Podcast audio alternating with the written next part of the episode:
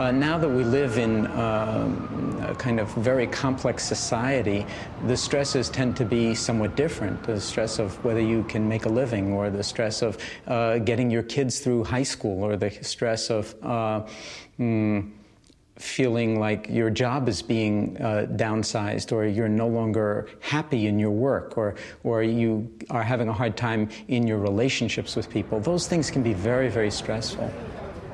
In some sense or other, stress is in the eye of the beholder. What's stressful to one person is not stressful to somebody else. So somebody might deal with pressure at work extremely well, and in fact only thrive under periods of pressure at work, whereas somebody else just goes to pieces under that same kind of pressure. Now, there's more and more of a fuzzy boundary between work life and home life because uh, your electronics uh, goes with you home, and between the work week and the weekend, and between night and day, so that if you're not careful, you could be working virtually all the time on your cell phone all the time, or faxes, or email, or this or that, to the point where you're always reacting or responding to something else, and you have no time to actually be. So, always doing.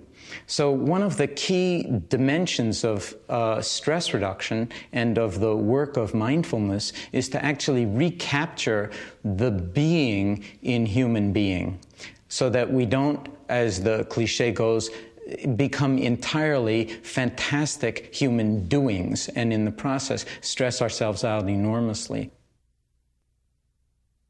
But we're also isolated sometimes within ourselves. We're isolated from our bodies. We're isolated from uh, uh, good feelings within ourselves. That sometimes we feel like we're just driving on empty, that we're just on a treadmill and running and running and running. And sometimes, like when we stop, just like not even knowing what to do because we're so used to and virtually so addicted to doing and to activity. Another feature of our society at this point in time is that a lot of the traditional uh, structures that buffered us from uh, the stresses of living are no longer quite so robust. So the family is under huge levels of stress that it didn't used to experience, uh, in part because we're so mobile. So uh, one generation may be scattered all over the country, the other generation is home. Uh, we don't tend to live where we grew up so we don't have the supports of an extended family.